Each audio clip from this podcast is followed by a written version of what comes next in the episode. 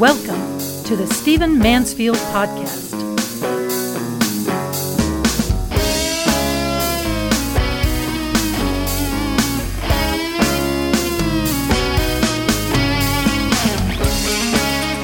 In this podcast, I want to talk about the rash of allegations of sexual abuse we've had recently. I've already commented on the Harvey Weinstein situation in this and some other podcasts. I've done interviews on some of the major media about it.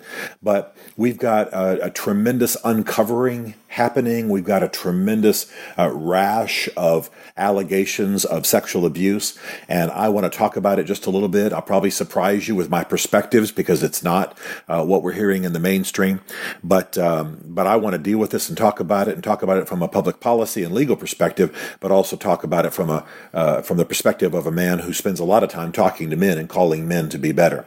Let me establish first principles first. I believe it is absolute sin, I'm speaking as a Christian there, but also it is absolutely criminal for a man to molest or abuse a woman. I believe for him to touch her when he does not have permission. I believe for him to uncover himself. I believe for him to press himself upon her.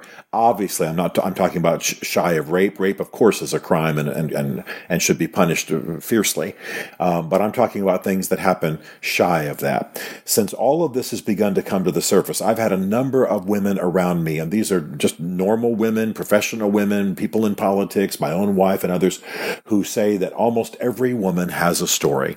This Me Too movement that's happening on Twitter, apparently, almost every woman has some kind of story of a man suggesting something inappropriate, touching her in an inappropriate way, doing things that are inappropriate. And I realize that not all of that rises to the level of a crime. That's some slicing and dicing that I'm not qualified really to do. But I believe it is definitely sin. It is definitely wrong, and it is definitely inappropriate. So there is no question. I am not a the boys will be boys kind of person. I believe what you say, what you do, the way you touch people, the way you pressure a woman to have sex, all of that locker room kind of thing, all of that male fantasy, porn-driven kind of stuff, has got to be labeled what it is. It's wrong, it's inappropriate, it's sin, and in many cases, it's illegal, certainly when it goes as far as what has been alleged. Now, having said all of that and believing it fiercely and battling it in men's culture and having put my finger on the fact that I believe that porn drives a lot of this and having raged against all of this publicly, I couldn't be more public in dealing with it. I want to say quickly that I am concerned about something that I'm seeing in the culture, and I'm concerned about it because I'm so fiercely opposed to sexual abuse. And that is, if light and frivolous allegations are used as a basis for destroying someone's life, there's going to be a backlash. And please don't misunderstand. I'm not necessarily saying that all the allegations that we're hearing about in the news are light and frivolous. That's not what I'm saying. But if people's lives are destroyed over allegations that cannot be proven, if we cannot move these allegations to a fact level and have some kind of proof, well, then there's going to be a backlash. And what's going to happen is women with legitimate claims. And by the way, it's not just going to be women. It's going to, in our generation, it's going to be men. It's going to be women. It's going to be men accusing men, women accusing women. I mean, I've got some men I work with who said that the sexual abuse that happened in their life was from powerful women.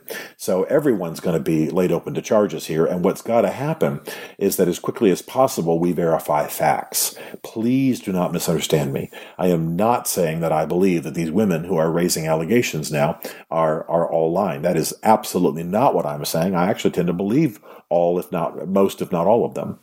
But what we've got to be careful about is seeing people's careers, males, females, whoever, their careers destroyed or their reputations ruined over allegations alone.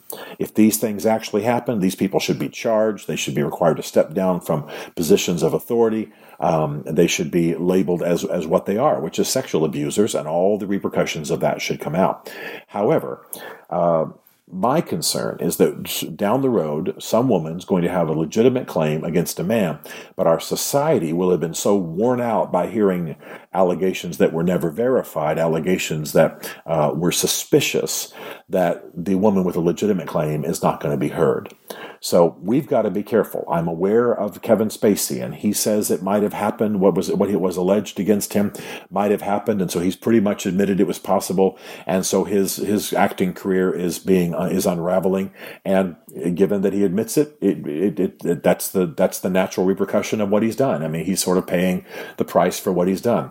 Other people, Louis C.K. has gotten up and said, these things that were alleged about me have absolutely happened. He's having movies, releases canceled and being unscheduled from comedy events and what have you.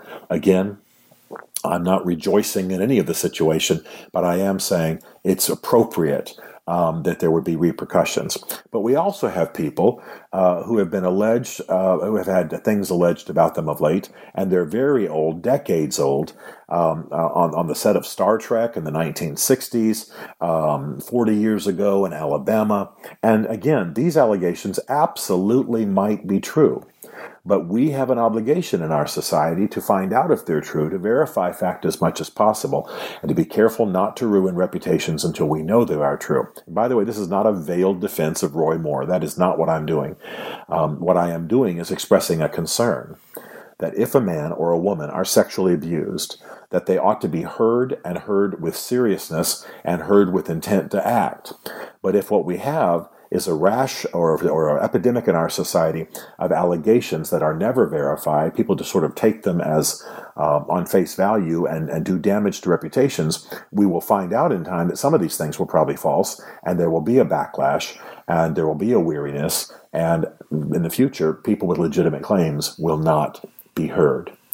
Now, having said all of that, having expressed my concern, and having absolutely stated that I think that sexual abuse should be punished and is evil and is sin and is wrong, we also have to look at what causes this kind of thinking in our society.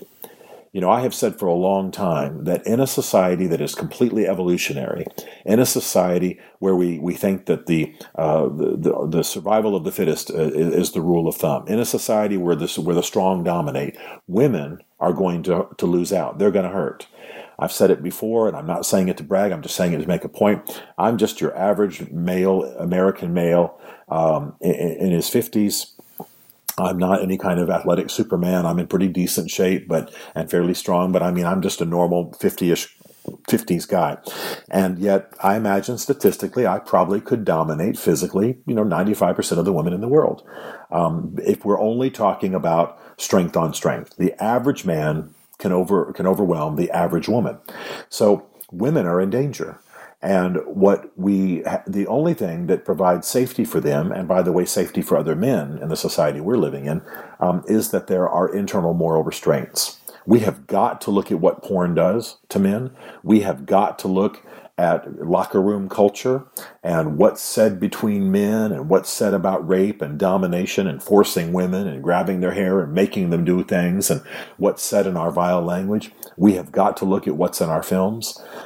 We have got to look at how manhood is defined, because I believe that porn, I believe that locker room culture, and I believe that a lot of what's in our public media is actually a great threat to women.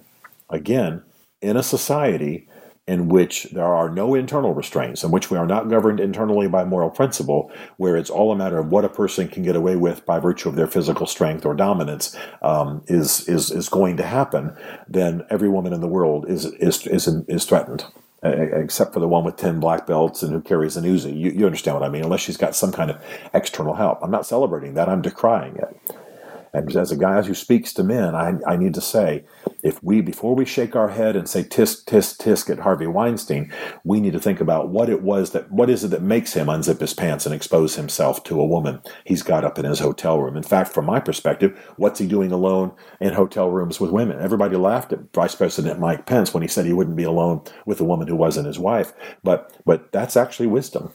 That's actually wisdom. That's actually a principle that many men I know observe, and it's something that some of us ought to think about. I do not let out the information about my hotel rooms when I travel. A woman never comes in my room. If the maid comes in to clean, I leave. It's partly that it's not that I think I'm going to be tempted in some way. That's not it. It's that I will not give an occasion for any accusation to be brought against me. I can see female friends amidst other friends. I can see them with my wife. I do not need to be in any situation that lays me open to an allegation or that lays me open to temptation.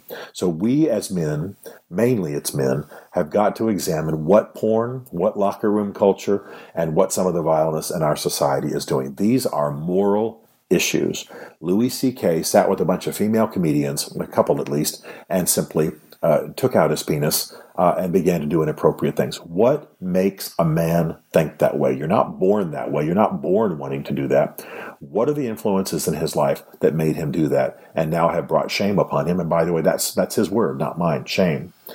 I suggest that we've got to have a serious reexamination. Now, those of you who know what I do, you know that at greatman.tv and the Great Man Podcast, these are the things I'm talking about with men all the time.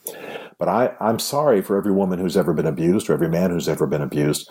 But I'm not sorry that a lot of this is being exposed now in our culture.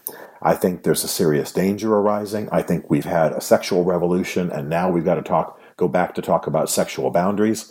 I think there's been a lot of molestation, a lot of illicit treatment of people. I think a lot of women in particular have been abused, and it's time to talk solutions. And those solutions are in the moral self-government realm. I mean by self-government, I mean governing of the individual, of the male, of the soul, of the drives. If we can't have that conversation, then we're going to have a barbarian culture in which only the strong dominate. And at that point, the elderly, females, the young are going to suffer, and it's going to be a survival of the fittest culture, and it will not be one worth preserving. That's not what we want as Americans. That's not what we want in our Western culture. So let's talk. Let's have the conversation at dinner tables with sons, with daughters, in families, in churches, in businesses, on military basis, amongst our band, our friends. Let's have the moral conversations, and let's not look away and just smile and let it pass when we see something illicit going on. I think we now know that a lot of what was happening in Hollywood, a lot of people knew about but didn't have the courage to confront. It's time for a new day in this kind of conduct. It's time for us to deal with this kind of sexual abuse. I think you know the stat that I've shared many times. 20% of all women on college and university campuses in America report being sexually abused in some way. That is a tragedy, and it's time for us, mainly as men, to bring this culture to an end. Stephen Mansfield is a New York Times best-selling author, a popular speaker, and a frequent faith and culture commentator on Fox and CNN. His groundbreaking books on faith and society include The Faith of George W. Bush, The Search for God in Guinness, Mansfield's Book of Manly Men, and Lincoln's Battle with God.